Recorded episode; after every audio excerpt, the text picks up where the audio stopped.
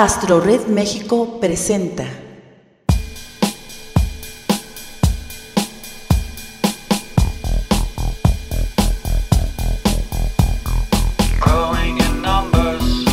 Los amantes de Urania.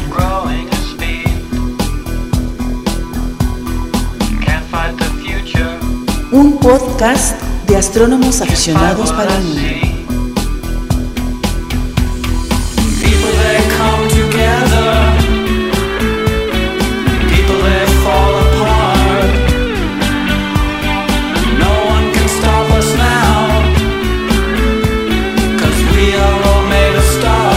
Queda con ustedes Francisco Flores Figueroa.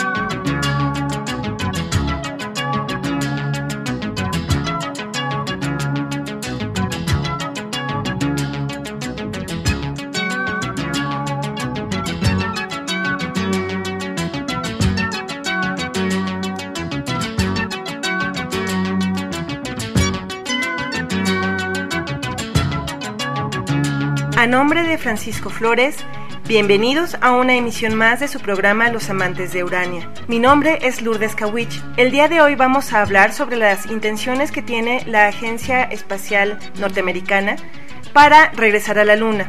Vamos a leer una serie de artículos que van desde el anuncio de la noticia de la NASA hasta las investigaciones que se han realizado hasta el momento para lograr este objetivo.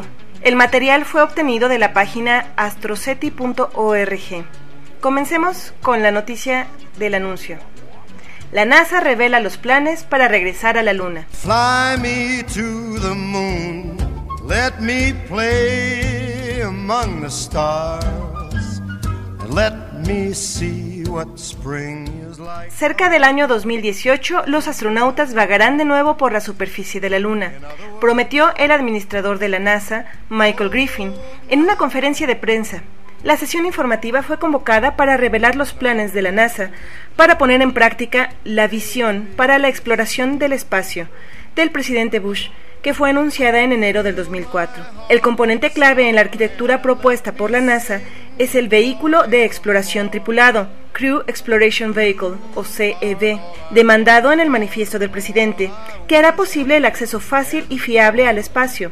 El diseño del CEV fue revelado en esta noticia y está inspirado conceptualmente por el programa Apolo y hace un uso extensivo de componentes de la lanzadera y sus cohetes impulsores. En su presentación, Griffin explicó al detalle cómo el CEV sería usado para un aterrizaje lunar y estimó, estimó el tiempo que llevaría alcanzar esta meta. El primer vuelo del vehículo nuevo, dijo, tendría lugar en el año 2012 y el aterrizaje en la Luna sería alcanzado alrededor del 2018. También sugirió que podría establecerse una base lunar permanente, manejada por los astronautas durante periodos de seis meses. Preguntando sobre una misión a Marte, sin embargo, Griffin dijo que no hay todavía nada programado y que la planificación de la NASA no ha llegado a esa etapa todavía. Hay aquí una respuesta de la Sociedad Planetaria. Antes de ser nombrado administrador de la NASA, Griffin fue uno de los autores de un informe encargado por la Sociedad Planetaria sobre extender la presencia humana en el espacio. Sus puntos de vista son bien conocidos en la sociedad y su presentación despertó un abanico de respuestas entre los dirigentes de la fundación. Aunque comprensivos con los esfuerzos de Griffin para hacer realidad la visión de para la exploración del espacio, algunos mostraron su inquietud por el énfasis en una misión lunar ralentizara otras metas de exploración más ambiciosas. Aplaudo este crucial primer paso de nuestra visión espacial nacional, dijo Neil deGrasse, presidente del Consejo de Dirección de la Sociedad Planetaria en este año. Por supuesto, añadió, la misión no termina en la Luna. Por tanto, mientras felicitamos al administrador Griffin por relanzar nuestra presencia renovada en el espacio, debemos recordar que un verdadero programa de exploración no conlleva solo objeto, un objeto como destino, sino todo el sistema solar y más allá. Wesley Huntress, presidente de la Sociedad Planetaria, también señaló la promesa de la nueva arquitectura de exploración mientras expresaba alguna preocupación. La mejor parte del plan, dijo, es que finalmente tenemos una aproximación inteligente y sensible a los vehículos de lanzamiento requeridos para la exploración del espacio profundo. Los elementos lunares parecen estancados en el pensamiento del Apolo y desafortunadamente parece haber poca consideración de la meta real más allá de la Luna, Marte. No obstante, es un buen comienzo y debemos felicitar a Mike Griffin, Pongamos a la Fundación con estos nuevos vehículos de lanzamientos y el CEB y veamos cómo podemos mejorar con el resto del tiempo. Una valoración contundente fue ofrecida por el anterior presidente del Consejo de Dirección de la Sociedad Planetaria, Bruce Murray. Estoy decepcionado por el poco énfasis que parece haber aquí sobre Marte en relación al anuncio original del presidente, dijo Murray. Estoy preocupado porque la audaz visión sobre Marte de Bush se reducirá a solo recalentados vuelos Apolo a la Luna.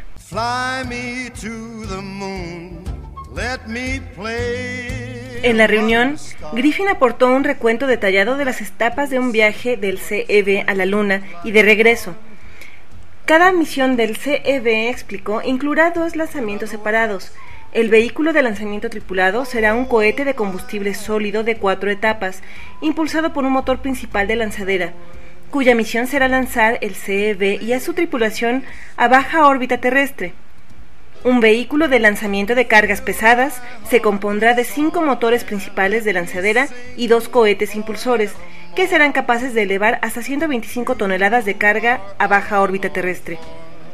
Para una misión lunar, el vehículo de cargas pesadas se lanzará primero, enviando dos componentes cruciales a baja órbita terrestre, un módulo de aterrizaje lunar similar en apariencia y diseño a la nave de aterrizaje Apolo, conectando a un cohete impulsor que aún no ha sido encendido. El vehículo de lanzamiento tripulado se lanzará algo después, llevando a los astronautas y al CEB.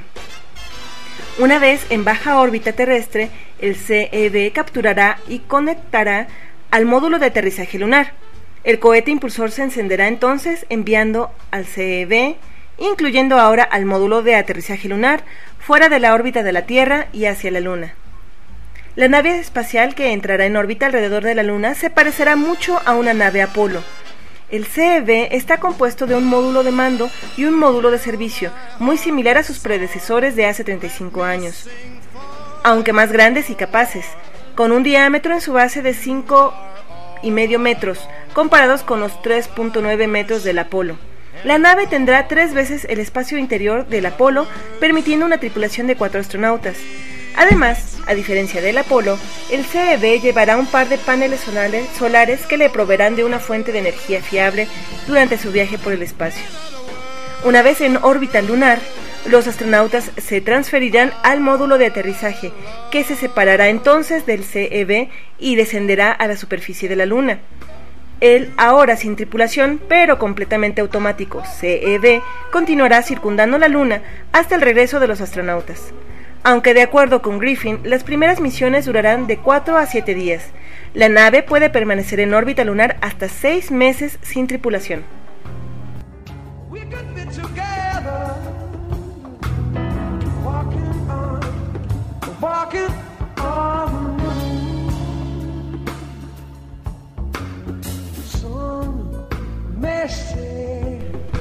El módulo lunar transportado a cuatro personas se posará en la superficie de la Luna de forma muy parecida a los aterrizajes Apolo. El nuevo módulo, sin embargo, será considerablemente más capaz que su predecesor. Mientras que los lugares de aterrizaje del Apolo estaban limitados a las regiones ecuatoriales de la Luna, el módulo de aterrizaje del CEB será capaz de alcanzar cualquier punto en la superficie lunar, incluyendo los polos. Para el viaje de regreso, la sección superior del módulo lunar se reunirá con el CEB, que con los astronautas a bordo se dirigirán de vuelta a la Tierra, como fue el caso de las Apolo. El módulo de servicio será descartado antes de la entrada en la atmósfera. Solo el módulo de mando, la punta del vehículo de lanzamiento tripulado original, regresará a la Tierra bajo un dosel de paracaídas. La nueva arquitectura de exploración, comentó Griffin, podría usarse para establecer una base lunar en la que las tripulaciones de astronautas rotarían como hoy lo hacen en la Estación Espacial Internacional. Enfatizó, sin embargo, que el CEB no necesita tomar este rumbo, sino que más bien lo hace posible si se toma esta decisión por el camino. El nuevo sistema, de acuerdo con Griffin, promete devolver a la NASA a la exploración espacial con humanos, sin exceder las actuales restricciones presupuestarias. Esto es posible dado que el CEB copiará el 85% de sus componentes de lanzadera y será capaz de usar los recursos e infraestructuras existentes. De acuerdo con las estimaciones de la NASA, dijo Griffin, el precio del proyecto CEB durante los próximos 13 años será solo el 55% del coste del programa Apolo. Mientras que el CEB está claramente diseñado con el aterrizaje lunar en mente, es también lo suficientemente flexible para permitir una miriada de otras misiones. Estas incluirían expediciones a baja órbita terrestre para acoplarse a la estación espacial o reparar telescopios espaciales y otros satélites. Más significativamente, desde el punto de vista de la visión para la exploración espacial, el CEB aportaría los componentes básicos de una misión a Marte. De acuerdo con Griffin, tal misión requeriría varios cientos de toneladas de combustible y suministros. Estos podrían ser lanzados fácilmente al espacio por el vehículo de cargas pesadas, antes de conectar con el CEB para el largo viaje hasta Marte. No obstante, añadió Griffin, no hay programada actualmente ninguna misión humana a Marte. La polémica andadura de las lanzaderas ha traído preocupaciones de seguridad a la plana mayor de la NASA. Y aquí, dijo Griffin, el CEB ofrece mayores ventajas. Situado en lo alto, mejor que en el fondo, de un vehículo de lanzamiento, el CEB no será vulnerable a los fragmentos de revestimiento que se desprendan de los cohetes impulsores. Lo mismo ocurre sin las finas alas de la lanzadera, cuya vulnerabilidad condenó al Columbia.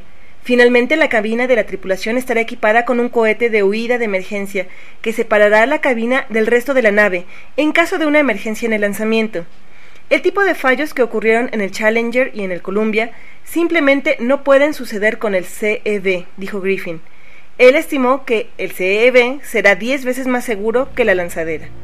Preguntando sobre las obvias similitudes entre la nueva arquitectura y el programa Apolo, Griffin dijo, Este es un diseño conducido por su objetivo, no lo comenzamos esperando que se pareciera a las Apolo. Añadió que las condiciones atmosféricas no han cambiado en los últimos 35 años y la maquinaria básica de lanzamiento, con la excepción de la electrónica, no ha cambiado mucho tampoco. Cuanto más miramos al problema, dijo Griffin, más veíamos lo bien que lo hicieron la gente del Apolo. Este fue un artículo traducido por Francisco Pulido Pastor para Astroceti. Vamos a un pequeño corte musical y regresamos a su programa Los Amantes de Urania.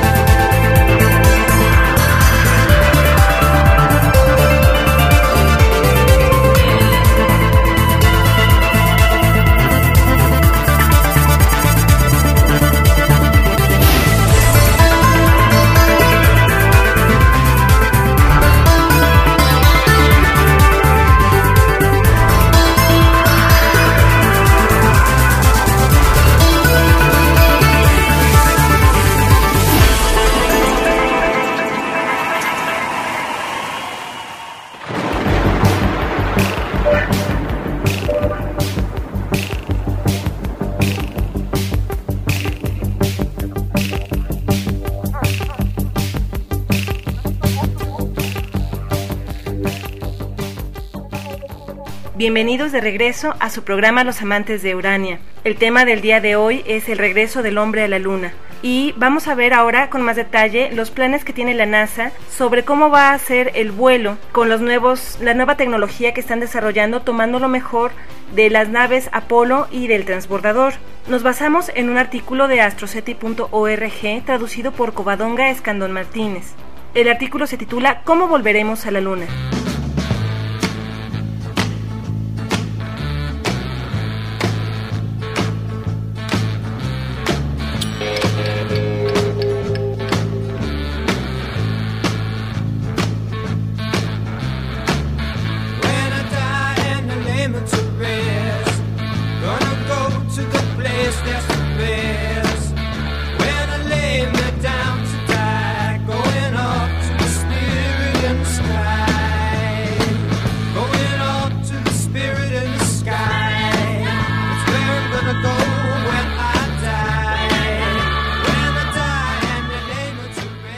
Antes de que termine la próxima década, los astronautas de la NASA explorarán nuevamente la superficie de la Luna.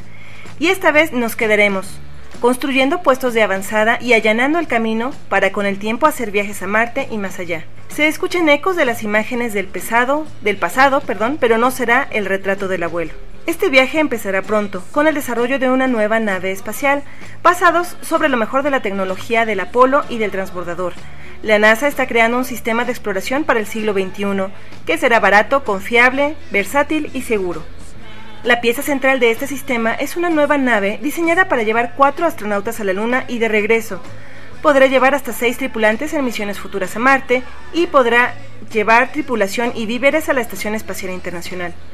El nuevo vehículo tripulado tendrá la forma de la cápsula Apolo, pero será tres veces más grande, permitiendo así que cuatro astronautas viajen a la Luna cada vez.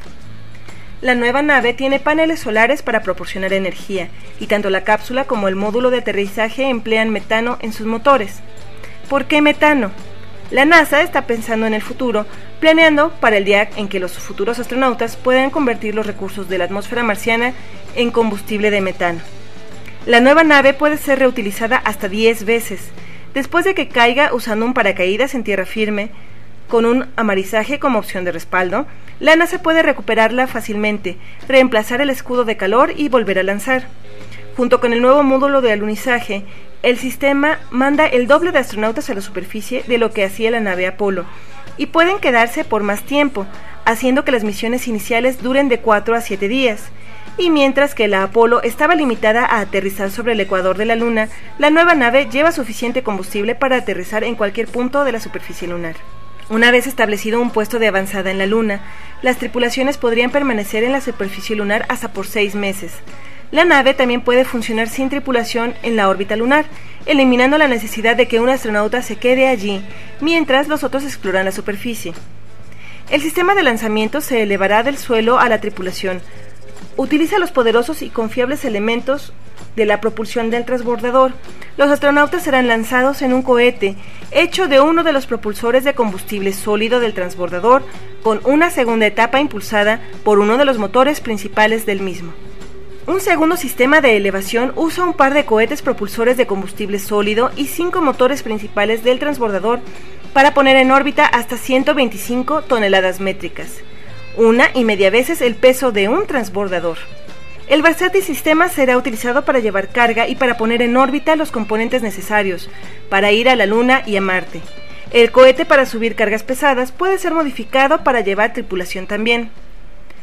Lo mejor de todo es que estos sistemas de lanzamiento son 10 veces más seguros que el transbordador, ya que tienen un cohete de escape encima de la cápsula, el cual puede separar rápidamente a la tripulación del resto de la nave si llegaran a haber problemas. También hay poca probabilidad de daños por desprendimiento de material del vehículo de lanzamiento, ya que la cápsula está encima del cohete. Veamos a detalle el plan de vuelo. Dentro de tan solo cinco años, la nueva nave empezará a llevar tripulación y víveres a la Estación Espacial Internacional. Los planes indican que podría hacerse hasta seis viajes al año. Mientras tanto, las misiones robóticas abrirán camino para la exploración lunar. En el 2018, los, los humanos volverán a la Luna. A continuación se explica cómo se desarrollaría una misión. Un cohete para elevar cargas pesadas despega, llevando un módulo de alunizaje y una etapa de salida, ¿Qué se necesita para dejar la órbita terrestre? La tripulación es lanzada por separado, quienes después acoplan su cápsula al módulo de alunizaje y a la etapa de salida, y se dirigen a la Luna. Tres días después, la tripulación entra en órbita lunar. Los cuatro astronautas suben al módulo de alunizaje, dejando a la cápsula en órbita esperándolos. Después de alunizar y explorar la superficie durante siete días, la tripulación despega en una parte del módulo, se acopla con la cápsula y viajan de regreso a la Tierra. Después de quemar la etapa de salida de órbita, se desprende el módulo de servicio dejando expuesto, por primera vez, al escudo de calor. Se despliegan los paracaídas, se deja caer el escudo de calor y la cápsula aterriza en tierra firme. Con un mínimo de dos misiones lunares por año, Crecerá rápidamente el ímpetu por construir una base permanente. Las tripulaciones se quedarán durante más tiempo y aprenderán a explorar los recursos de la Luna, mientras que los módulos de aterrizaje harán viajes de ida para llevar cargamento. Finalmente, el nuevo sistema podría rotar tripulaciones desde y hacia un puesto de avanzada lunar cada seis meses. Ya se está considerando el polo sur de la Luna como candidato para la base lunar, ya que se cree que hay concentración de hidrógeno en forma de hielo de agua y abundante luz solar para proporcionar energía. Esos planes le dan a la NASA un trampolín para llegar a Marte. Ya tendremos el sistema para elevar cargas pesadas, necesario para llegar hasta allí, así como una cápsula versátil para la tripulación y sistemas de propulsión que podrían hacer uso de los recursos marcianos. Un puesto de avanzada lunar a tan solo tres días de la Tierra nos dará la práctica necesaria de saber cómo vivir de la Tierra, lejos de nuestro planeta, antes de hacer el viaje hacia Marte. Hasta aquí queda la lectura del artículo. Vamos a un corte musical y cuando regresemos veremos cuáles son las investigaciones y los planes para hacer un puesto permanente en la Luna para los astronautas en su viaje. Sigan con nosotros en Los Amantes de Urania por Radio Cosmos, la estación de los astrónomos.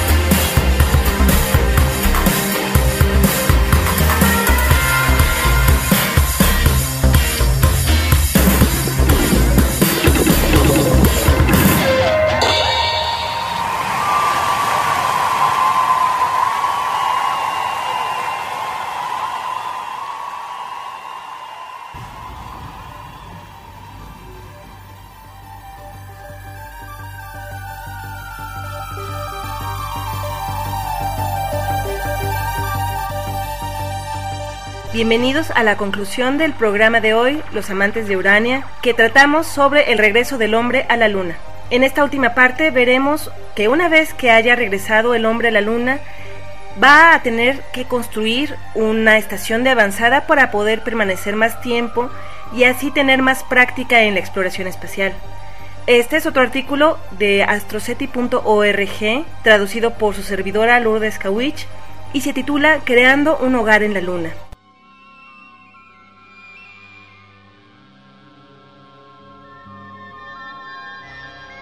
Después de un abrumador día escalando montañas lunares, los astronautas necesitarán un lugar para descansar y relajarse. Larry Tubbs, del Centro Espacial Johnson, conversa con la revista Astrobiology sobre los, retos de diseñar una residencia para los futuros caminantes lunares. Un hogar disponible para una corta estadía. El paisaje no tiene aire, pero es magnífico en su desolación. La tienda de abarrotes más cercana está a más de 400 millones de kilómetros de distancia. No muchas personas responderían a un anuncio de este tipo, pero para los astronautas que sueñan con la exploración lunar, cualquier tipo de casa sería una mejora comparada con la atestada cápsula del lumisaje. Actualmente la NASA está usando maquetas en un intento por diseñar los cuartos de estar óptimos para la Luna. Una de las estructuras, llamada maqueta de habitación lunar vertical, es un diseño con tres compartimentos o secciones que parecen latas de atún apiladas una sobre otra. El otro diseño, maqueta de habitación lunar horizontal, tiene una forma alargada y cilíndrica similar a la Estación Espacial Internacional. Ambos diseños incluyen cuartos de habitaciones, un área de higiene y una galera y área central como comedor y área recreativa. También tienen suficiente volumen para agregar laboratorios, talleres y estaciones de ejercicio y salud para la tripulación. Larry Tubbs es el, el director perdón, en sistemas habitables en el programa Constelación de la Oficina de Proyectos Avanzados en el Centro Espacial Johnson. En esta entrevista con Leslie Mullen, habla sobre los límites y los retos en el diseño de la primera estación de frontera en la Luna. En el diseño de módulos de habitación lunar, ¿cuánto tiempo considera que los astronautas pasarían en la Luna? ¿Algunos días? ¿Varios meses? Larry Tubbs contesta. El estudio de arquitectura de sistemas de exploración científica es un esquema para el regreso a la Luna como apoyo intermedio para llegar a Marte. Con este esquema están las misiones Sortie, las cuales son misiones de corta duración que permitirán descender en la Luna se les ha llamado misiones Apolo con esteroides. En este momento la misión consiste en cuatro miembros de la tripulación visitando sitios elegidos a lo largo de la superficie lunar y permaneciendo ahí por periodos aproximados a una semana o incluso diez días. Es difícil determinar en este momento cuánto durarán esas misiones debido a que estamos aprendiendo mientras lo diseñamos. Las misiones Sortier explorarán en la superficie y podrán generar algo más sustancial, como un puesto de avanzada permanente. Entonces la tripulación de las misiones, de cuatro a seis personas, podrían quedarse de manera continua o permanente en el puesto de avanzada. Dichas tripulaciones podrían permanecer en la superficie lunar desde 30 días hasta más de seis meses, de manera similar a la expedición de la Estación Espacial. La revista pregunta, ¿las instalaciones que ustedes están desarrollando son solo para puestos de avanzada de larga duración o también están diseñando algunas para expediciones de corta duración? Larry Troops responde, de hecho, las maquetas que hemos desarrollado pueden ser usadas en ambos casos, pero en el transcurso del siguiente año, nuestro departamento estará observando cuidadosamente a las misiones Sortie. Lo que podamos aprender de estas misiones podría aplicarse posiblemente a los puestos de avanzada permanente. Podríamos usar las ventajas desarrolladas por las misiones Sortie, reuniendo los resultados de estas y permitiéndonos crear un puesto de avanzada con ello. La revista pregunta, para las estadías de larga duración en la Luna, ¿qué tipo de protección contra la radiación se tendría en estas instalaciones? Larry Troops contesta, la protección contra la radiación será de gran importancia. Pienso que esto será uno de los principales requerimientos para las instalaciones lunares. No era un requerimiento prioritario para la estación espacial, al menos no en sus inicios de diseño y construcción. La ventaja que tenemos estando en una superficie planetaria es que podemos usar los recursos locales para proporcionar protección.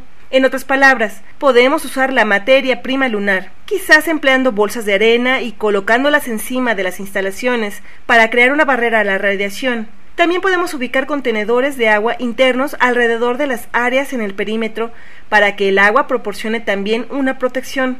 Aún se puede ubicar cierto sistema de equipo necesario de tal manera que la masa del equipo ofrezca protección contra la radiación. La revista pregunta ¿De qué manera se producirá oxígeno y agua en las instalaciones? ¿Anticipan poder obtener estos abastecimientos de la misma luna? Esta es la respuesta de Larry Troops. En un inicio, esos materiales los llevaríamos nosotros. Conforme pase el tiempo, probablemente se pueda tener pequeñas demostraciones para extraer el oxígeno y el agua del suelo lunar y usarlos como gas o como líquido para ayudar a cerrar el sistema de soporte vital. Pero lo que sabemos en estos momentos, las instalaciones de primera generación que construyamos en la Luna, los recursos obtenidos de ella solo complementarán lo que llevemos nosotros. Para proporcionar gases de apoyo vital a las instalaciones, la interfase sería la misma, ya sea que lo llevemos nosotros o se produzca algo en la superficie lunar y se conecte con este. Usted no, podría, no pondría en riesgo las instalaciones o la tripulación al no poderles proporcionar estos recursos vitales.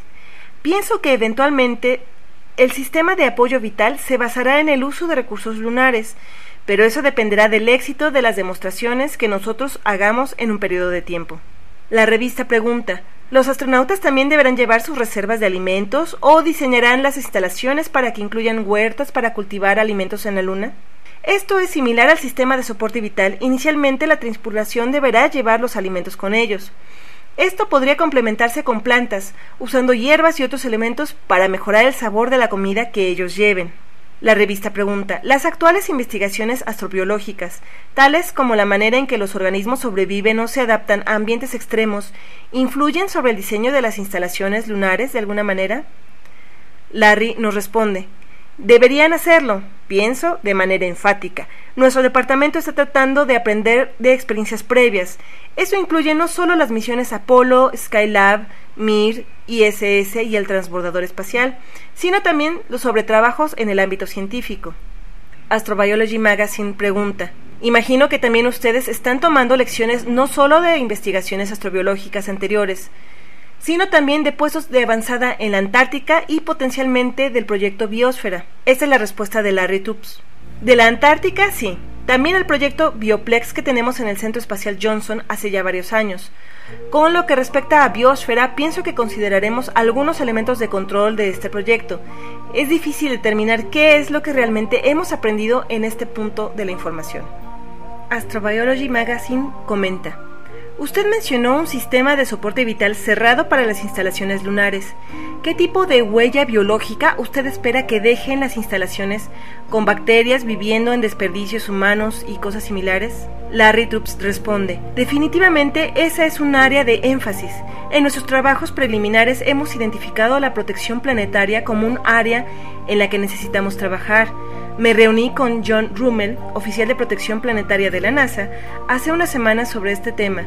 Cómo el sistema de soporte vital, el cual incluye manejo de desperdicios, revitalización atmosférica, purificación de agua e incluso cultivo de plantas y la biomasa resultante de todo lo anterior, puede reunir todos estos factores en un medio ambiente sustentable? Esto no solo involucra el interior de las instalaciones, pero como usted comenta, la huella que dejará en la superficie, Así que estamos muy atentos a este aspecto, pero son cosas que apenas estamos comenzando a considerar, para serle honesto. Finalmente la revista pregunta, muy probablemente no exista vida en la Luna, por lo que no se preocuparán por evitar contaminar algún tipo de vida lunar con vida terrestre.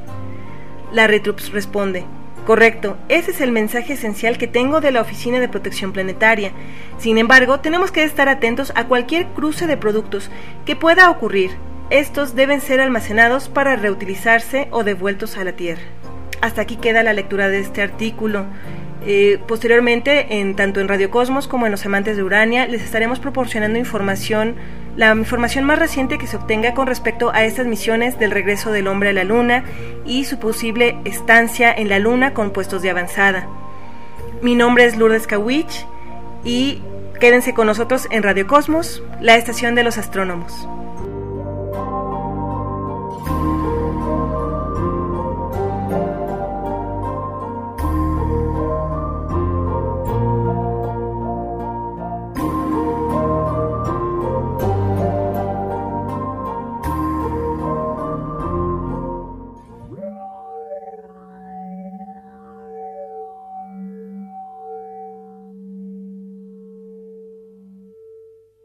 Esto fue Los Amantes de Urania.